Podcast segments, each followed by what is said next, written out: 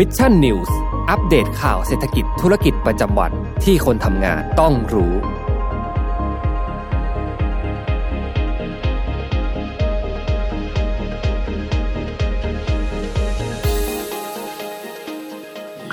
วัสดีครับยินดีต้อนรับเข้าสู่รายการ Mission News Live นะครับประจำวันพฤหัสบดีที่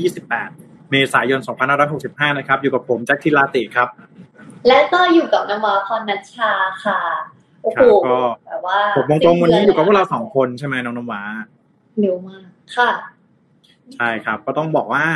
เอ่อวันนี้อากาศร้อนมากนะครับ เป็นอีกหนึ่งวันที่อากาศร้อนมากๆเลยนะครับ แล้วก็เชื่อว่าวันนี้หลาย ๆ ท่านเองก็น่าจะยุ่งอยู่นะครับ กับการทำงานในช่วงปลายเดือนแบบนี้นะครับ ก็ต้องบอกเลยว่า6กโมงตรงแบบนี้เนี่ยก็ยังสามารถนะครับมารับชมรับฟังข่าวสารสำหรับคนทำงานกันได้นะครับ ต้องบอกว่าอีกเรื่องหนึ่งที่ร้อนไม่แพ้กันก็คือเรื่องของ เดือนหน้าใช่ไหมครับ น้องนมาที่มีเอ่อสินค้าหลายรายการมาก ๆ ที่จะมีการปรับขึ้นราคาใช่ไหมที่เราได้ยินข่าวกันในไม่ว่าจะเป็นน้ำมันใช่ไหมแล้วก็ค่ะบะหมี่กึ่งสำเร็จรูปด้วย เออ ใช่ไหมใช่ก็นะครับเดือนหน้าเองก็อาจจะเป็นอีกหนึ่งเดือนนะครับ ที่สถานการณ์ทางเศรษฐกิจนะครับ ค่าของชีพต่าง ๆ เนี่ยอาจจะต้องมีการจับตาดูกันอย่างใกล้ชิดแล้วก็บริหารจัดการกันให้ดีนั่นเองนะครับ พี่แจ๊คเห็นใน Facebook เขาแชร์กัน เขาบอกว่า เดี๋ยวเนี้ยตรวจโควิดขึ้นสองขีดอะยังไม่เศร้าเท่ากับเติมน้ำมันห้าร้อยแล้วได้แค่ขีดเดียวนะพี่แจ๊คโอ้โหเจ็บปวดจริง ๆ เลยนะครับ น้ำมันค่ะตอนนี้ราคาก็จะแพงขึ้นไปอีกนะฮะของข้าวของเครื่องใช้ต่างๆ ก็จะมีโอกาสที่จะแพงขึ้นไปอีกนะครับ ยังไงช่วงนี้สถานการณ์นะครับทางเศรษฐกิจเป็นอย่างไรกันบ้าง ก็สามารถคอมเมนต์กันเข้าเข้ามาร่วมพูดคุยกับพวกเรา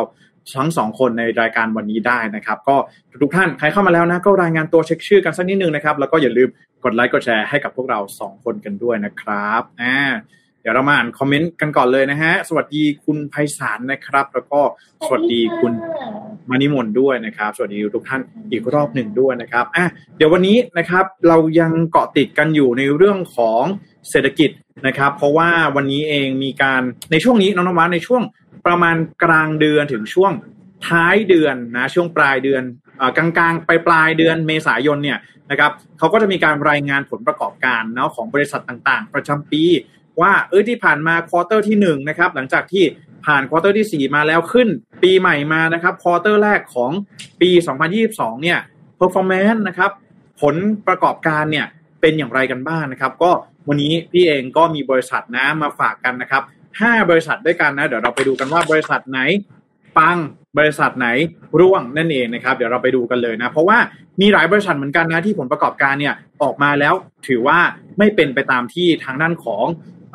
ตลาดนะครับหรือว่านักลงทุนเนี่ยคาดหวังกันเอาไว้นะครับ ก็บริษัทที่เอามาฝากกันนะครับ ในวันนี้นะก็จะมีนี่นะครับ Alphabet นะครับซึ่งเป็นบริษัทแม่ของ Google แล้วก็ YouTube นั่นเองที่หลาย ๆ ท่านน่าจะรับชมรับฟังพวกเรากันอยู่ในตอนนี้นะฮะมี Google อ่านี่นะฮะแล้วก็ YouTube นะครับแล้วก็เอ่ออีกนิดเอ่อบริษัทอื่น ๆ นะครับก็จะมี Netflix นะครับ Facebook เอ่อแล้วก็ยังมีในด้านของ Microsoft แล้วก็ Coca-Cola ด้วยนะครับ เดี๋ยวเราไปเริ่มกันที่ Alphabet กันก่อนเลยนะครับอ่า Alphabet นะครับค่ะเป็นบริษัทนะครับที่เป็นบริษัทแม่ของ Google แล้วก็ YouTube นั่นเองนะครับ โดยในไตรมาสที่1นะครับ Alphabet เนี่ยนะครับมีรายได้ที่ลดลงน้องน้ำว้านะครับจากไตรมาสสุดท้ายของปีที่แล้วนะครับ คือลดลงเนี่ยถึง 1,500 ล้านเหรียญสหรัฐเลยทีเดียวนะครับ หลังจากที่ YouTube นะครับไม่สามารถจัดเก็บรายได้จากออนไลน์ advertisement หรือว่าโฆษณาออนไลน์ได้ตามเป้านั่นเองนะครับ ตอนนี้นะครับ YouTube เนี่ยนะครับเอาแค่ YouTube อย่างเดียวนะที่อยู่ภายใต้ Alphabet นะครับ YouTube สามารถสร้างรายได้ในไตรมาสที่1นะครับปี 2022 เนี่ย อยู่ที่ราว 6,900 ล้านเหรียญสหรัฐนะครับลดลงจาก 8,600 ล้านเหรียญสหรัฐนะครับในช่วงไตรมาสที่ 4 ของปีที่แล้วนะครับ ซึ่งก็ต่ำกว่าที่ตลาดคาดการณ์ไว้ที่ 7,500 ล้านเหรียญสหรัฐนะครับ แม้ YouTube นะจะมีผู้ใช้งานแบบเรียลไทม์นะครับบนแพลตฟอร์มน้องน้ำว้าลองเดาซิว่า YouTube เนี่ยมีคนใช้งานเนี่ยในช่วงเวลาเดียวกันเนี่ยนะในตอนนี้เนี่ยอยู่เฉลี่ยกี่บัญชีกี่คน เออวางว่าต้องแบบ พันล้านคนขึ้นไหมพี่แจ๊คอ่าได้ถึงไหมต้องใช่ครับ คือผู้ใช้งานเรียลไทม์ของ YouTube นะครับ มีอยู่ทั้งสิ้น 2,000 ล้านคนด้วยกัน เออ ก็บอกว่าตอนนี้เนี่ย ทุก ๆ นาทีที่ YouTube อ่าให้บริการอยู่เนี่ยมีคน 2,000 ล้านคนอยู่บน YouTube นะครับ ก็ต้องบอกว่าเอ่อถึงแม้ว่าตัวเลขนี้เนี่ยจะเป็นตัวเลขที่เพิ่มขึ้นเนาะจากเอ่อมาเป็น 2,000 ล้านคนเนี่ยแต่ว่ารายได้ YouTube เนี่ยลดลงนะ เพราะว่าส่วนหนึ่งเองนะครับ ก็เป็นมาจาก การถอนตัวเนาะออกจากการให้บริการในประเทศรัสเซียนั่นเองนะครับทำให้อพอ YouTube ถอนตัวออกมาเนี่ยรายได้ก็ลดลงตามไปด้วยนะครับ ก็พอผลประกอบการนะครับไม่เป็นไปตามที่ตลาดเนี่ยคาดการเอาไว้นะครับ ก็จึงทำให้หุ้นนะครับของ Alphabet เนี่ยปรับตัวลดลงทันที 5%นะครับเมื่อเปิดตลาดซื้อขายเมื่อวานนี้นะครับ ก็อันนี้เป็นในทางด้านของ Alphabet นะครับ ซึ่งถือว่าเป็นอีกหนึ่งบริษัทที่ไม่สามารถ จัดเก็บรายได้ได้ตามที่ตลาดเนี่ยคาดการเอาไว้นะครับโอ้โหน้องน้ำว้านี่ขนาดเขาบอกว่ารายได้นี่หายไปนะหายไป 1,500 ล้านเหรียญสหรัฐน้องน้ำว้าเยอะมากๆเลยนะเผลอๆเนี่ยเยอะกว่า GDP ประเทศไทยของเราอีกนะครับสำหรับต่อมานะก็จะเป็น Netflix นั่นเองบริษัทนี้น้องน้ำว้าไม่พูดถึงไม่ได้ตอนนี้น้องน้ำว้ายังใช้บริการ Netflix อยู่ไหมฮะ ใช้อยู่ค่ะ ก็เลยแบบว่าเราก็ยังดูเยอะอยู่เหมือนเดิมนะคะ แต่แปลกใจเหมือนกันที่ยอดเขาก็คือลดลงและอย่างที่ว้าบอกอะพี่แจ๊คไอย้อนกลับไปของ YouTube อะมันก็น่าแปลกนะว่าแบบมันมาในช่วงเดียวกันเลยว่าโอเค YouTube Netflix ก็ลดลงเหมือนกันนั่นเองใช่นะครับต้องบอกว่าอีกบริษัทหนึ่งเลยที่เราไม่พูดถึงไม่ได้ก็คือ Netflix นั่นเองนะ เพราะว่าผลประกอบการของ Netflix ในไตรมาสที่1นะครับปี 2022 นะครับค่อนข้างแย่เลยนะฮะเพราะว่า มียอด subscriber ลดลงถึง 200,000 รายด้วยกันนะครับ โดยถือว่าเป็นยอด subscriber ที่ลดลงเนี่ยครั้งแรกนะครับในรอบ 10 ปีของบริษัทด้วยกัน แล้วก็ยังมีการคาดการณ์อีกด้วยนะว่า Netflix นะครับอาจจะสูญเสียยอด subscriber กว่า 2 ล้านคนในไตรมาสที่ 2 ไตรมาสที่1นี่2 0 0 0 0นนะไตรมาสที่2นี่เขาวางเอาไว้เนี่ยสิบเท่าเลยด้วยกันนะครับ2ล้านบัญชีด้วยกันนะครับ ก็แน่นอนนะว่าพอมียอด subscriber ที่ลดลงนะครับรายได้ของ Netflix เนี่ยในไตรมาสที่1นะครับก็ลดลงถึง 6.4%ด้วยกันนะครับจาก 1,700 ล้านเหรียญสหรัฐนะครับเหลือเพียง 1,600 ล้านเหรียญสหรัฐนะครับแล้วก็จากผลประกอบการนะครับและการคาดการณ์ดังกล่าวนะครับทำให้ราคาหุ้นของ Netflix เนี่ยปรับตัวลดลงมากถึง 25%นะครับทางบริษัทเอง ก็มีการพูดคุยแล้วก็อาจมีความจำเป็นที่จะต้องปรับกลยุทธ์ในการดำเนินธุรกิจขนาดใหญ่กันเลยทีเดียวนะครับ ก็ต้องบอกว่าเรื่องของธุรกิจที่เป็นธุรกิจแพลตฟอร์มน้องน้ำว้า Spotify Netflix เอ่อเน็ตแพลตฟอร์มอะไรก็ตามแต่นะสิ่งที่สำคัญที่สุดเลย คือเรื่องของจำนวนผู้ใช้งาน ถ้าเขาไม่มีผู้ใช้งานเขาก็จะไม่มีรายได้นะครับ เพราะฉะนั้นตัวเลขจำนวนผู้ใช้งานหรือว่ายอดสมาชิกที่มันลดลงเนี่ยมันจึงนำให้เกิดความเสี่ยงเกิดขึ้นนะลองคิดดูว่ามูลค่าหุ้นเนี่ย หายไปถึง 25%น้องน้ำว้าหนึ่งในสี่เลยนะ ถ้าหากว่าเราถืออยู่ 1 ล้านเนี่ย หายไป 2 5 0 0 0เลยทีเดียวนะครับ ก็ตอนนี้นะครับธุรกิจสตรีมมิ่งตอนนี้ Netflix เองอาจจะมีการปรับขบวนนะ อาจจะมีการนำเสนอแพ็กเกจใหม่ๆนะครับ ไม่ว่าจะเป็นแพ็กเกจที่รวมในเรื่องของโฆษณาอ่าเดี๋ยวต่อไปเนี่ยใครซื้อเปิดบัญชี Netflix ใหม่เนี่ยอาจจะต้องใช้บัญชีที่มีโฆษณาแทรกอะไรแบบนี้ก็เป็นไปได้นะ หรือว่าเอออาจจะมีแพ็กเกจใหม่ ๆ ที่ ออกมามากยิ่งขึ้น เพื่อจะเป็นการสร้างตัวเลือกนะครับ เพื่อจะการปรับการให้บริการในอนาคตนั่นเองน้องน้ำว้าเออไม่น่าเชื่อเนาะ Netflix นี่เติบโตมาอย่างมากเลยนะครับ ในช่วงการแพร่ระบาดของโรคโควิด -19 เนาะก็ปรากฏว่าในปีที่ 2 หรือว่าเข้าสู่ปีที่ 3 ของการแพร่ระบาดเนี่ยผลปรากฏว่าอาจจะไม่ได้มีผลประกอบการที่ดีนักสักเท่าไหร่นะครับน้องนวัลองดูซิว่าตอนนี้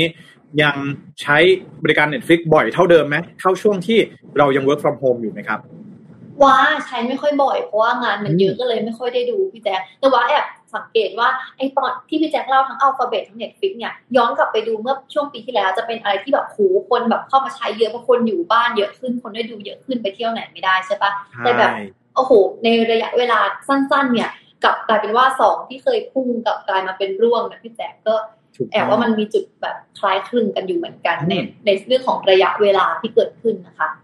ครับ ก็สำหรับอีกเจ้าหนึ่งนะ ก็ไม่แพ้กันเลยนะครับ ก็เป็นรายใหญ่อีกเช่นกันนะก็คือ Meta นั่นเองนะครับ หรือว่าเจ้าของแพลตฟอร์มโซเชียลมีเดียชื่อดังอย่าง Facebook แล้วก็ Instagram นั่นเองนะครับ เมื่ออวันนี้เองนะ วันนี้ทาง Meta หรือว่าทาง Facebook เนี่ยได้มีการออกมาประกาศนะครับ ผลประกอบการในไตรมาสที่1นะครับปี 2022 นะครับ ผลปรากฏว่าบริษัทนะถึงแม้ว่าจะมีรายได้เติบโตนะครับ แต่ว่าเติบโตขึ้น เพียงแค่7%เท่านั้นนะครับ นับเป็นไตรมาสแรกเลยทีเดียวที่ Facebook หรือว่า Meta เนี่ยมีอัตราการเติบโตที่เป็น single digit นะครับหรือว่าเป็นตัวเลขเพียงแค่ตัวเดียวนะครับ ตอนนี้นะครับสิ่งที่ตลาดแล้วก็นักลงทุนบอกเนี่ยเพราะว่า Meta นะครับนำเอากำไรนะครับแล้วก็นำเอารายได้เนี่ยเข้าไปพัฒนาแล้วก็ไปลงทุนในธุรกิจ Metaverse นะครับอย่างไรก็ตามเนี่ยหุ้นของ Meta นะครับได้ปรับตัวเพิ่มขึ้นถึง 18%นะครับก็แน่นอน นะถึงแม้ว่าผลประกอบการนะครับ ก็เติบโตแต่ว่าเป็นครั้งแรกนะที่มีผลประกอบการเติบโตเป็นซิงเกิลดิจิตหรือว่าเป็นเลขเพียงแค่หลักหน่วยนั่นเองนะครับ จากปี 2000เอ่อไตรมาสที่ 1 ปี 2022 ในครั้งนี้นะครับ รายได้นะครับของเมตานะครับอยู่ที่ 970,000 ล้านเหรียญสหรัฐเออล้านบาทนะครับ แล้วก็กำไรอยู่ที่ 2.6 แสนล้านบาทหรือ 260,000 ล้านบาทนะครับ แต่ว่ากำไรเนี่ยลดลง 21%เลยด้วยกันนะครับ ต้องบอกว่า กำไรที่ลดลงเนี่ยมาจากค่าใช้จ่ายในการวิจัยแล้วก็พัฒนาธุรกิจใหม่นะครับแน่นอนก็คือ Metaverse นั่นเองนะฮะแล้วก็ที่เหลือเนี่ยนะครับเป็นการนำเอาไปลงทุนในธุรกิจต่างๆ อย่างเช่น Reality Labs นะครับซึ่งที่ในปัจจุบันนี้ Reality Labs นะครับที่เป็นหน่วยงานในการพัฒนานะครับ Metaverse ของ Facebook เนี่ยก็ยังมีประสบกับสภาวะขาดทุนอยู่นะครับ เพราะว่ายังอยู่ในช่วงของ research and development นั่นเองนะครับ ในขณะเดียวกันเนี่ยผู้ใช้งาน Facebook เองก็เริ่มที่จะหันไปใช้แพลตฟอร์มคู่แข่งกันมากขึ้นนะครับ อย่างเช่น TikTok นั่นเองอ่าน้องนมะเล่นไหมเป็นดาว TikTok หรือเปล่า เล่นเล่น TikTok หรือเปล่า ก็ว่าจะเดบิวต์อยู่นะพี่แจ๊ค ขอขอเริ่มจากได้เลยใช่ไหมอะไรก่อนละกันอ่านะฮะนี่ไงเห็นไหมขนาดน้องนวะไม่ได้ไม่ได้เล่น t ิ k t o k นะ แต่ก็มีความคิดที่จะย้ายไปเล่น t ิ k t o k เหมือนกันใช่ไหมก็ต้องบอกว่าทาง Facebook เองเนี่ยก็ต้องมีการออกนะครับฟังก์ชันใหม่อย่างเช่น Reels นะครับเพื่อที่จะเข้ามาดึงดูดผู้ใช้งานนะเออให้กลับมาใช้ Facebook กันมากขึ้นนะครับ ก็ Facebook เองก็ประสบพบเจอนะครับกับจำนวนผู้ใช้งานที่ลดลงเช่นเดียวกันนะก็ถือว่าเป็นอีกหนึ่งบริษัทที่ ถึงแม้ว่าจะเติบโตนะแต่อาจจะเติบโตไม่สดใสเท่าแต่ก่อนนะครับ ก็ต้องรอดูว่า Metaverse นะครับจะรุ่งหรือจะร่วงนะครับสุดท้ายแล้ว Metaverse จะมีรูปร่างหน้าตาออกมาเป็นอย่างไรนะครับแล้วก็จะสามารถกลายเป็นธุรกิจเรือธงให้กับ Facebook ต่อไปได้อีกในอนาคตหรือไม่นั่นเองนะครับอะรอดูอนาคตของ Meta แล้วก็ Metaverse นั่นเองนะครับต่อมาเราไปดูกันที่บริษัทนะครับ Microsoft นะครับ Microsoft อ่าเดี๋ยวเรามาดู Microsoft กันสักนิดหนึ่งนะฮะสำหรับ Microsoft นะครับก็ต้องบอกว่า Microsoft ปีนี้นะครับ ทำรายได้เพิ่มขึ้นนะอ่านะครับไตรมาสที่ 1 เพิ่มขึ้นถึง18%ด้วยกันนะครับก็คือสามารถทำรายได้ไปทั้งสิ้น 49,400 ล้านเหรียญสหรัฐนะครับแล้วก็มากกว่าที่คาดการนะครับที่ตลาดคาดการเอาไว้ที่ 49,000 ล้านเหรียญสหรัฐนะครับแม้ว่า Microsoft เนี่ยจะถูกวิพากษ์วิจารณ์อย่างหนักนะครับว่าจะมีการปรับเปลี่ยน terms and condition นะครับเงื่อนไขการใช้งานซอฟต์แวร์ต่างๆไลเซนส์ประเภทต่างๆนะครับทำให้ผู้ใช้งานเนี่ยต้องจ่ายเงินเพิ่มก็ตามนะครับแต่ว่าผลงานในไตรมาสที่ 1 ก็ถือว่าเป็นบทพิสูจน์นะครับว่า การมาถึงของโรคระบาดนะครับ อย่างเช่นโควิด -19 เนี่ยก็ยังทำให้อุปกรณ์ PC นะครับขายดีอยู่นะครับ โดยเฉพาะอย่างยิ่งซอฟต์แวร์ของ Microsoft เนี่ยก็ได้รับความนิยมเพิ่มมากขึ้นนะครับ โดยถ้าหากว่าเราไปดูในหมวดหมู่นะครับ PC and Gaming Business นะครับหรือว่าธุรกิจคอมพิวเตอร์แล้วก็เกมของ Microsoft เนี่ยมีรายได้เพิ่มขึ้นถึง 11%ด้วยกันนะครับ มีรายได้เพิ่มขึ้นถึง 14,000 ล้านเหรียญสหรัฐนะครับ ขณะที่บริการ cloud เติบโตเยอะขึ้นเหมือนกันนะครับ ถึง 26%ด้วยกันนะครับทำให้ Microsoft นะครับในปีนี้สามารถมีรายได้เพิ่มขึ้นนะครับ 18%ด้วยกันในไตรมาสที่1นะครับขณะที่อีกบริษัทหนึ่งก็น่าจับตามองนะครับ นั่นก็คือโคคาโคล่านั่นเองนะอ่านะครับโคคาโคล่าก็เป็นอีกหนึ่งบริษัทนะครับที่มีผลประกอบการที่ดีนะครับ โดยเมื่อวันจันทร์ที่ผ่านมาเนี่ยมีรายงานผลประกอบการที่ดีเกินกว่าที่ตลาดคาดการเอาไว้นะครับ โดยมีรายได้มากถึง 10.5 ล้านเหรียญสหรัฐนะครับ แล้วก็ ตลาดเนี่ยคาดการเอาไว้ที่ 9.83 ล้านเหรียญสหรัฐเท่านั้นนะครับ โดยสาเหตุเนี่ยมาจากการปรับขึ้นราคาของโคคาโคล่านะครับแล้วก็โคคาโคล่าเนี่ยก็ได้มีการออกมาเปิดเผยว่าเครื่องดื่มนะครับของโคคาโคล่าทั่วโลกเนี่ยมีการปรับราคาขึ้นประมาณ7%นะครับแล้วก็ในทวีปอเมริกาเหนือเนี่ยอยู่ที่ประมาณ 11%ด้วยกันก็รายได้ที่มากขึ้นนะครับก็อาจจะมาจากความจำเป็นที่จะต้องปรับขึ้นราคาของโคคาโคล่านั่นเองนะครับน้องนวาเป็นยังไงบ้าง 5 บริษัทที่เอามาฝากกันในวันนี้นะมีทั้งบริษัทที่ สะดุดบ้างนะท่อนๆแท่นๆบ้าง แล้วก็มีบริษัทที่ทำได้ดีนะครับน้องนวาคิดเห็นอย่างไรบ้างกับกรณีนี้ครับ พี่แจ๊คจากมุมมองแบบว่าคนทำงานนะแอบรู้สึกว่าที่ Microsoft บอกว่ากำไรเขาพุ่งเนี่ย เพราะว่าสุดท้ายแล้วนะคะ ไม่ว่าจะเป็นในช่วงล็อกดาวน์หรือว่าช่วงต่อทำงานแบบปกติ เทคโนโลยีมันก็ยังเป็นอะไรที่แบบคือคนยอมที่จะลงทุนยอมที่จะจ่ายเพราะมันเป็นสิ่งสิ่งจำเป็นในการทำงานใช่ป่ะพี่แจ๊คแต่ถ้าเกิดเราแบบลองดูอัลฟาเบตหรือว่าตัวของ Netflix เองอะ อะไรที่ไม่ไม่จำเป็นเหมือนที่เราบอกในช่วงที่ทุกอย่างแพงขึ้นนะอะไรที่ไม่จำเป็นคนจะตัดออกพี่แจ๊คเออเออใช่ใช่ใช่อันนี้จริงนะเออนะฮะลองคิดดูว่าตอนนี้เชื่อว่าหลาย ๆ คนก็ได้ยังใช้ซอฟต์แวร์เนาะของ Microsoft อยู่ แต่ว่าถ้าเกิดว่าบางคนอาจจะ unsubscribe หรือว่ายกเลิก Netflix ไปแล้วก็ได้ เพราะว่าไม่ได้ดูเลย โอ้โห งานยุ่งมากใช่ไหม work from home เอ่ยภาระที่บ้านต่างๆ ภาวะเศรษฐกิจต่าง ๆ เออยกเลิกดีกว่า เพราะว่ามันเป็นความบันเทิงอาจจะไม่ใช่ความจำเป็นนะ เพราะฉะนั้นช่วงนี้นะฮะเศรษฐกิจ อันนี้ก็เป็นหนึ่งอีกหนึ่งหนึ่งสิ่งที่สะท้อนเรื่องของเศรษฐกิจได้ดีเหมือนกันนะว่า คนนะครับก็จะเลือกซื้ออะไรที่จำเป็นอ่าอะไรที่ไม่จำเป็นคนก็จะลดได้ละได้ก็จะทำนะครับผมอ่าข่าวแรกนะครับ ก็มาอัปเดตกันนะสำหรับ performance นะครับผลประกอบการของบริษัทต่างๆ ที่ห้าบริษัทด้วยกันนะบริษัทยักษ์ใหญ่ต่างๆนะครับอะโอ้หลายๆท่านนะครับ เริ่มเข้ามาในวันนี้กันแล้วนะครับเนี่ยก็ขออนุญาตอ่านคอมเมนต์ ทักทายทุกๆท่านอีกสักทีหนึ่งนะครับ สวัสดีคุณสิวพรด้วยนะครับ บอกว่าสวัสดีค่ะจากชมรมคนรักงานนะฮะนี่พวกเราเลยใช่ไหมคนรักงานน้องน้ำวาใช่คนรักงาน คนรักงานคนแล้วก็เป็นคนสู้ชีวิตด้วยนะพี่แจ๊คแต่ชีวิตเขาสู้เรากับ ชีวิตสู้กลับด้วยนะนะครับ ผมอ่าขอบคุณคุณศิวพรมากนะครับ คุณไพศาลบอกว่าเงินเดือนออกแล้ว แล้วก็หมดแล้วใจเย็นนะฮะขอให้ขึ้นเดือนใหม่ก่อนนะครับ คุณไพศาลทุกท่านด้วยนะครับ ใครเงินเดือนออกขอให้ขึ้นเดือนใหม่ก่อนนะครับไม่หมดนะวันที่หนึ่งก็ได้ครับ แต่ขอให้อย่างน้อยขึ้นเดือนใหม่ก่อนนะครับ แล้วก็คุณมณิมนนะครับ บอกว่าใครเหลือคืออยากขายนะนะฮะสะเทือนเลยนะฮะหลายคนนะฮะผม ก็ช่วงนี้นะฮะเรื่องของเศรษฐกิจนะครับ ยังไงก็ ลองดูบัญชีของท่านด้วยนะครับ สวัสดีคุณนพสูนด้วยนะครับ บอกว่าสวัสดีครับคุณแจ็คคุณนมาแล้วก็สวัสดีทุกท่านนะครับนะฮะคุณมาจามบอกว่าใน Disney Plus ยังผลประกอบการดีอยู่นะครับ สวัสดีคุณนิชานันด้วยนะครับ แล้วก็สวัสดีคุณพิมวันด้วยนะครับสวัสดีค่ะสวัสดีค่ะคุณพิมนะครับผมคุณเจ้าพรบอกว่ากินข้าวเหนียวมะม่วงไปฟังข่าวไประหว่างพัก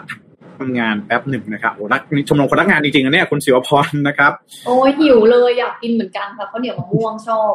ตอนมิลลี่มานี่กินสองวันติดเลยนะพี่แจ๊คนี่คุณไพศาลบอกว่า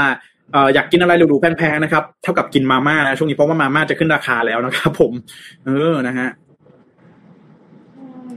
แล้วก็ก็เพราหมูก็เป็นค่ะนะฮะครับแล้วก็บอกว่าลูกพี่ซื้อโคคาโคล่าไว้นะครับ แล้วก็คุณซิรินนะครับ บอกสวัสดีคุณซิรินบอกว่าสวัสดีทั้งสองท่านนะครับ ตอนนี้กองทุนเทค ETF ที่ซื้อไว้ร่วมข่าวหวังว่าจะกระเตื้องในเร็ววันนะครับนะช่วงนี้ทางด้านเรื่องของราวของเศรษฐกิจนะฮะต้องจับตาดูปรับพอร์ตการลงทุนกันด้วยนะครับไม่ใช่แค่เรื่องปากท้องอย่างเดียวใครลงทุนอยู่นะครับอย่าลืมดูพอร์ตของแต่ละท่านกันด้วยนะครับ ผมอ่านะฮะสัญญาณเป็นอย่างไรบ้างนะครับ ทักทายกันเข้ามาได้นะรู้สึกว่าสัญญาณอาจจะไม่ค่อยดีสักเท่าไหร่นะครับยังไงต้องขออภัยกันด้วยนะครับอะนะฮะเดี๋ยวไปดูกันที่ ข่าวต่อไปสักนิดหนึ่งนะฮะสัญญาณเป็นอย่างไรกันบ้างก็คอมเมนต์เข้ามาบอกพวกเราทั้งสองคนสักนิดหนึ่งนะครับถ้าหากว่าภาพไม่ชัดเสียงไม่ชัดอะไรแบบนี้นะครับ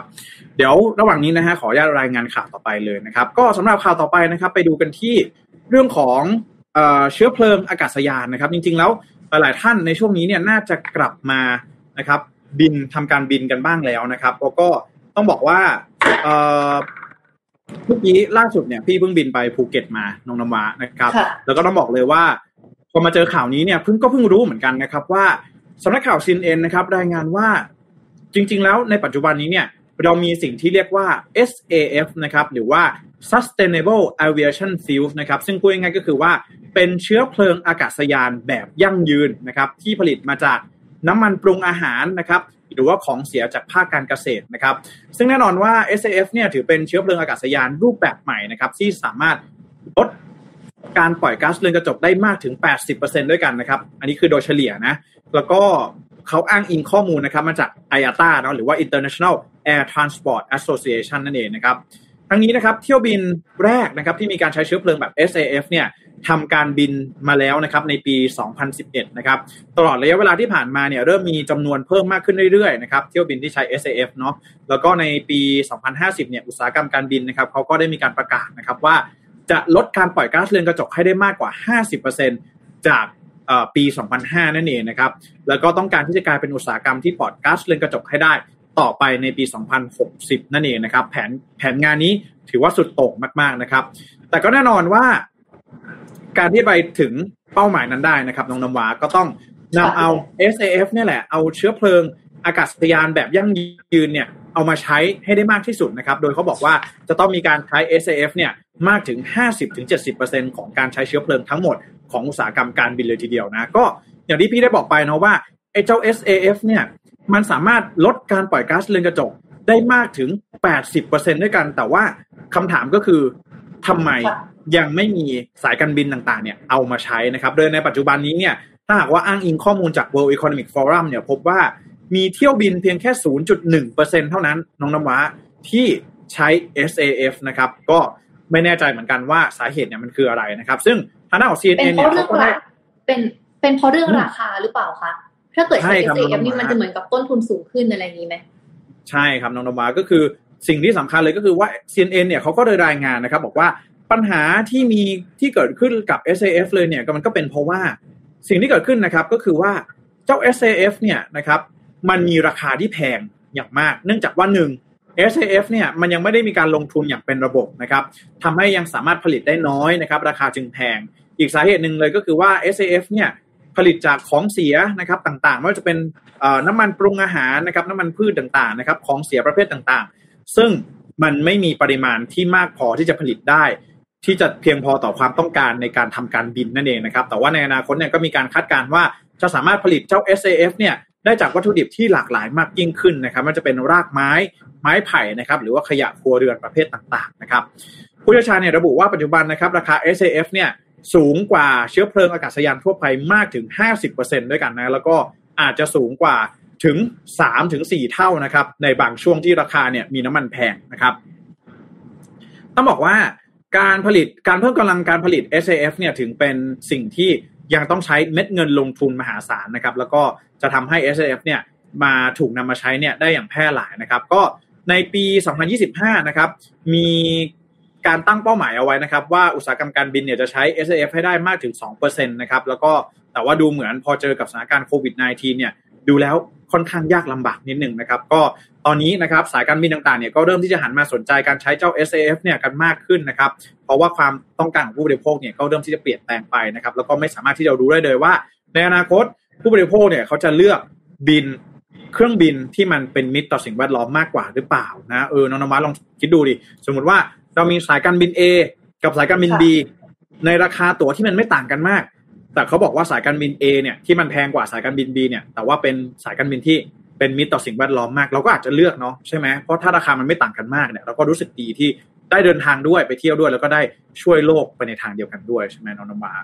ค่ะ เหมือนกับว่าเหมือนเราไปสั่งอาหารกลับบ้านนะคะ ร้านไหนที่เลือกใช้กล่องกระดาษกับเลือกใช้กล่องโฟมอย่างเงี้ยผู้บริโภคอย่างตัวว่าเองเราก็รู้สึกว่าเอ้ยชื่นชมร้านที่แบบมันใช้กล่องกระดาษเนี่ยเพราะมันเหมือนกับสิ่งเล็ก ๆ ที่แบบ เราทำได้ทุกวันไม่ว่าจะอย่างเรื่องการกินหรือเรื่องการเดินทางการเครื่องบินอย่างเงี้ยว่ามองว่ามันแบบเป็นปัจจัยพื้นฐานแล้วว่าพี่แจ๊คคนเรามันต้องกินต้องเดินทางอยู่ตลอดเวลาอยู่แล้วอะ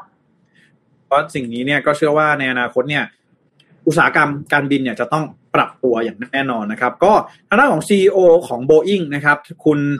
เดวิดคอฮอนนะครับ ก็ได้มีการออกมาบอกเหมือนกันว่าในอนาคตเนี่ยอุตสาหกรรมการบินเนี่ยนะครับจะต้องหันมาใช้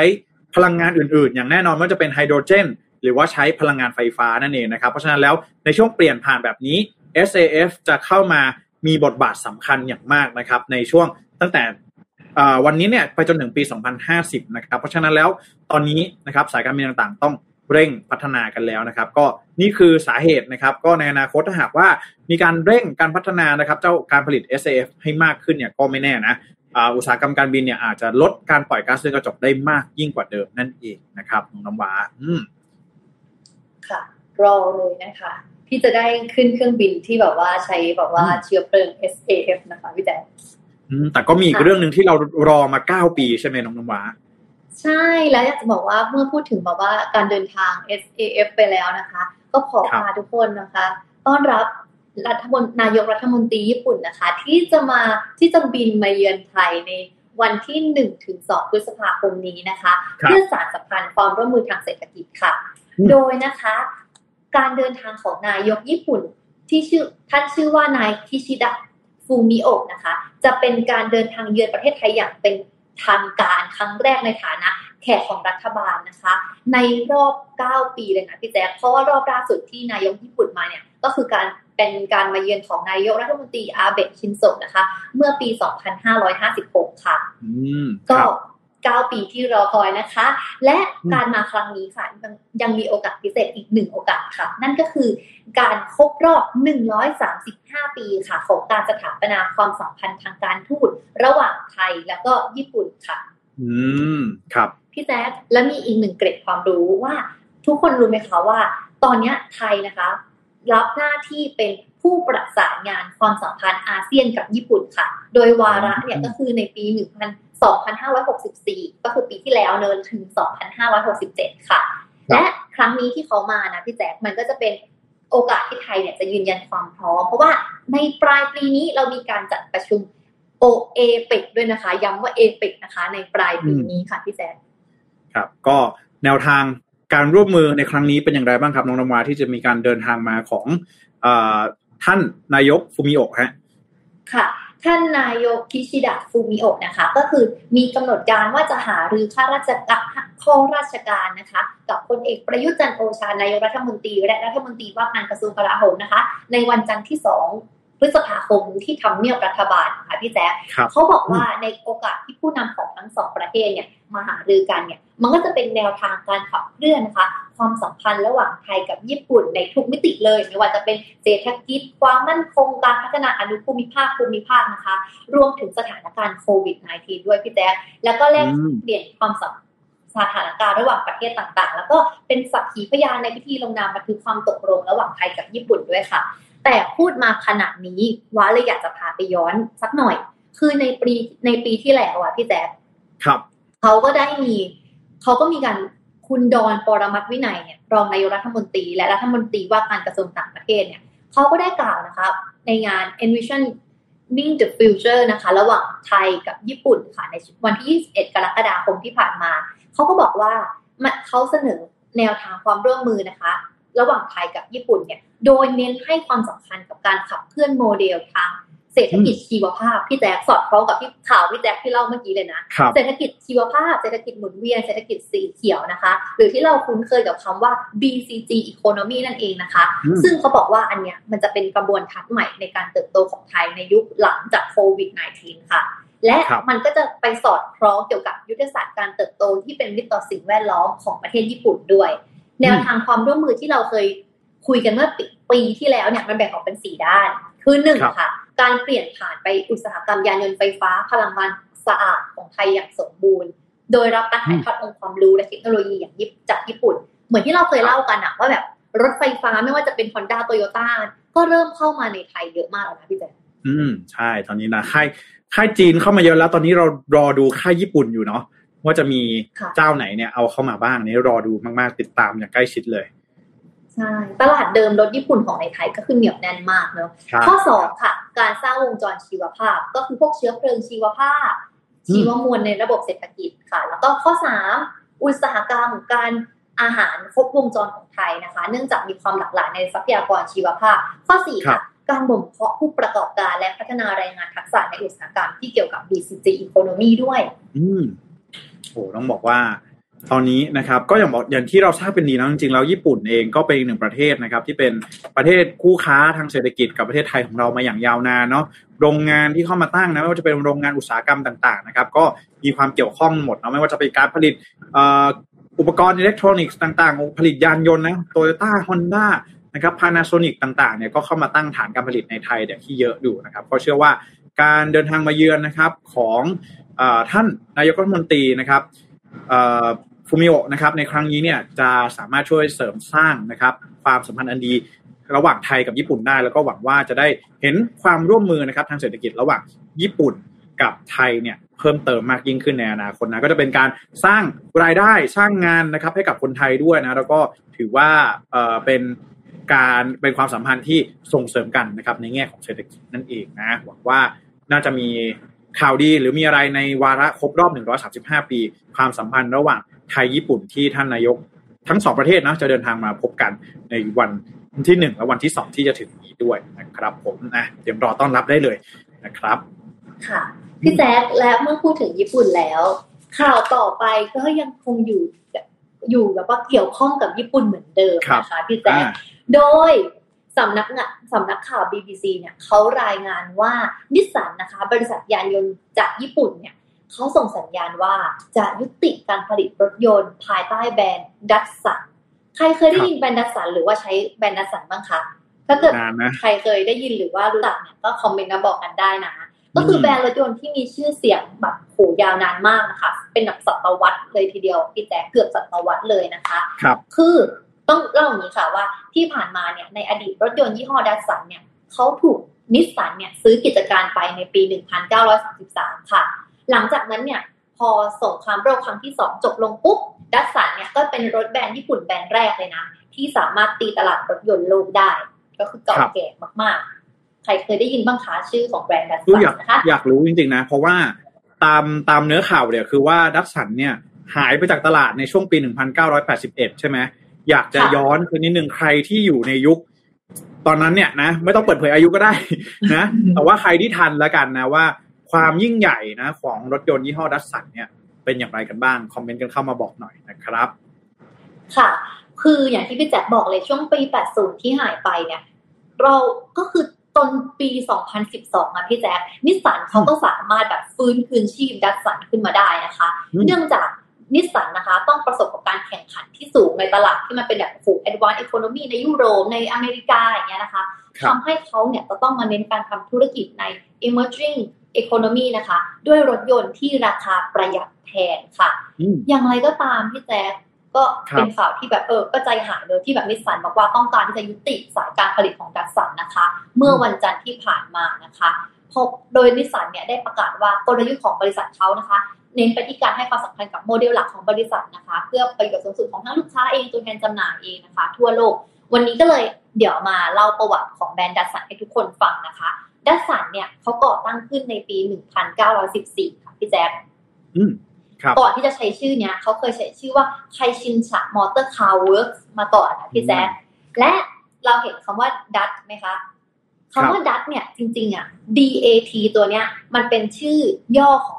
ผู้คิดผู้ผลิตผู้คิดค้นสามท่านแรกก็คือเดนโอโยโอยามะ แล้วก็ทาคุชินะคะ ก็คือ DAT ก็คือมาจากชื่อตัวแรกของผู้ผลิตสามคนนะคะ ครับ ก็แบบมีกิมมิกน่ารักมากเลย แล้วคำว่าดัตนะคะ พอในภาษาญี่ปุ่นเนี่ยก็หมายความว่าเร็วปานสายฟ้าได้ค่ะ และในภาษาอังกฤษก็ยังมีความหมายนะ ตัวดีเนี่ย เขาแทนเขาว่า durable ก็คืออะไรพี่แจ๊คทนทานใช่ปะอ่าครับ A attractive ก็คือดึงดูด และ T trustworthy นะคะ ก็คือแบบน่าเชื่อถือน่าเชื่อค่ะถืออ่ามีความหมายหมดเลยอะไม่ว่าจะแบบได้รวบรวมจากชื่อคนผลิตสามคน แล้วก็ครับเป็นความหมายในญี่ปุ่น แล้วก็ภาษาอังกฤษก็คือแบบมีความหมายทุกตัวเลยนะคะส่วนค่ะคำว่าซันอะคำว่าซันมายังไงค่ะนะว่าอะไรนะคะ คำว่าดัตดัตไปละคำว่า sonคำว่า son นะคะแป๊บหนึ่งพี่แจ๊คคำว่า sonคำว่า son เนี่ยเนี่ย มาจากเอ่อเหมือนปีหนึ่งพันเก้าร้อยสามสิบใช่ไหมที่เอ่อบริษัทเนี่ย ออกรถที่ชื่อว่า Datson ออกมาค่ะเออ ซึ่งแปลว่า sonที่แปลว่าลูกชายใช่ไหมพี่แจ๊คใช son แปลว่าลูกชายหลังจากนั้นเนี่ยเขาก็เลยเปลี่ยนชื่อเป็น Datsunไปเลย โดยปริยายนะครับ ก็แล้ก็วก็คือนะก็คืออมเหมือนกับยังไงเขาก็ยังแบบว่าเหมือนกับ imply ความหมายความว่า sun ใช่ป่ะพี่แจ๊คใช่ใช่ใช่ก็อืมเปลี่ยนไปโดยปริยายเนาะแล้วก็ต้องบอกว่าเออจริงๆแล้วดัสซันเนี่ยกลายเป็นแบรนด์หลักๆของนิสสันเลยที่นิสสันเนี่ยใช้เอ่อบุกตลาดทั่วทั่วโลกนะครับในสมัยก่อนเนาะในสมัยปีก่อนปี 1980 นะครับ แล้วก็แต่ก่อนเนี่ยเหมือนจะถ้าถ้าจำไม่ผิดนะน่าจะเป็น เหมือนกับว่าเป็นรถแข่งด้วยอะเออดัสดัสสันเนี่ยนะครับดังมากๆในวงการรถแข่งเนาะแล้วก็ในปี 1970 เนี่ยก็มีการทำการตลาดนะครับว่าดัสสันเนี่ยกลายเป็นรถสำหรับผู้ใช้รถใช้ถนนทั่วไปนะครับ แล้วก็เป็นรถยนต์ที่ไม่กินน้ำมันนะครับ แล้วก็สามารถที่จะเชื่อถือได้นะครับ ก็ในอยอดขายที่เท่าไหร่นะน้องนวะทั้งหมดเนี่ยจากที่คือยอดขายเขาบอกว่า 20 ล้านคันนะคะ ถูกขายไปใน 190 ประเทศทั่วโลกเลยพี่แจ๊คแทบจะทุกประเทศแล้วนะครับค่ะอ่านะฮะก็นี่นะครับเป็นอีกหนึ่งแบรนด์นะครับ ที่ทางนิสสันเองนะครับ ที่เขาเป็นบริษัทแม่เนี่ยก็มีการออกมาเปรยเนาะว่าอาจจะไม่ได้เห็นกันอีกต่อไปแล้วนะครับสำหรับรถยนต์คลาสสิกอย่างเช่นดัสสันนั่นเองนะฮะก็ต้องบอกว่าถามว่า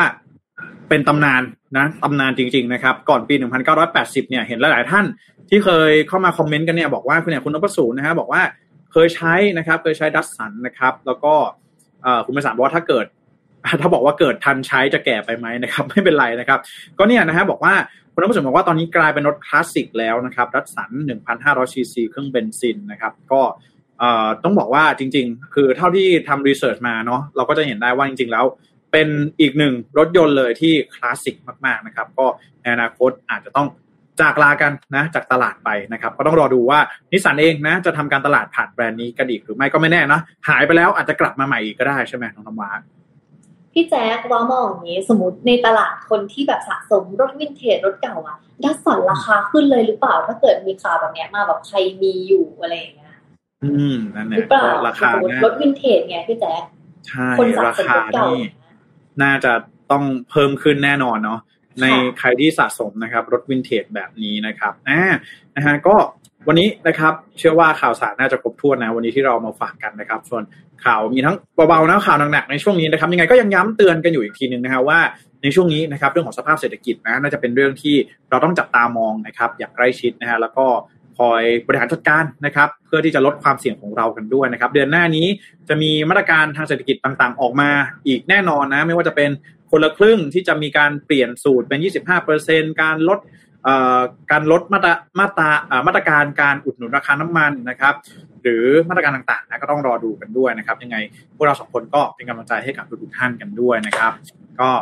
เชื่อว่านะในช่วงนี้อาจจะยากลำบาก สักนิดหนึ่งนะครับ ยังไง เดี๋ยวเรามาอ่านคอมเมนต์กันช่วงสุดท้ายก่อนจากลากันในวันนี้กันสักนิดหนึ่งนะครับน้องนมาอ่านะฮะคุณภาษาบอกว่าขยับเปียกก็ไม่ได้นะ ขยะรีไซเคิลก็ว่าไปอย่างนะครับสำหรับเรื่องของ SAP เอ่อ SAF นะครับ เรื่องของเอ่อพลังงานเชื้อเพลิงเอ่อเชื้อเพลิงอากาศยานแบบยั่งยืนนะครับใน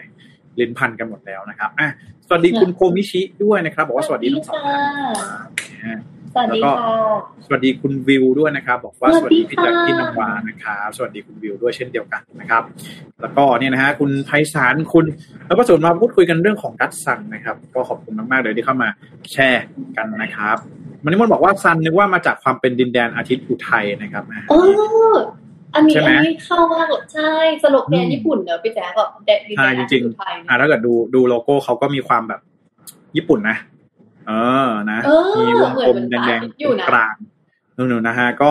เป็นไปได้นะครับผม อ่าหรือก็สวัสดีคุณดันในด้วยนะครับ บอกว่าสวัสดีครับผู้จิ้นนะฮะ ก็จิ้นจิ้นกับคุณผู้ฟังคุณผู้ชมเนี่ยทุกๆท่านเลยนะครับ ผม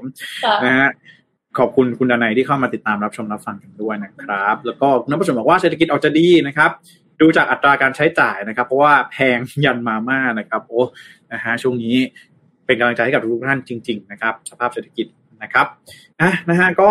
วันนี้นะครับ เชื่อว่าข่าวสารน่าจะครบถ้วนกันแล้วนะครับ ยังไงก็ต้องขอขอบพระคุณทุกๆท่านมากๆ ที่เข้ามาติดตามรับชมแล้วก็รับฟังในวันนี้นะครับอย่าลืมทิ้งไลค์ทิ้งแชร์ไว้ให้กับพวกเราหน่อยนะครับเพื่อเป็นกำลังใจให้กับพวกเราสองคนนะครับ ค่ะ ก็ขอบคุณทุกคนมากๆเลยนะคะ แล้วก็ต้องมีอะไรให้ติดตามกันนะคะ ก็กดไลค์กันไว้ subscribe กันไว้นะคะ มีอะไรก็คอมเมนต์มาบอกได้เพราะว่าวักกับพี่แจ็คตามอ่านทุกวันนะคะ ได้ครับ ก็สำหรับวันนี้พวกเราสองคนขอลาไปก่อนนะครับ แล้วพบกันใหม่ สวัสดีครับ สวัสดีค่ะ Mission News อัปเดตข่าวเศรษฐกิจธุรกิจประจำวันที่คนทำงานต้องรู้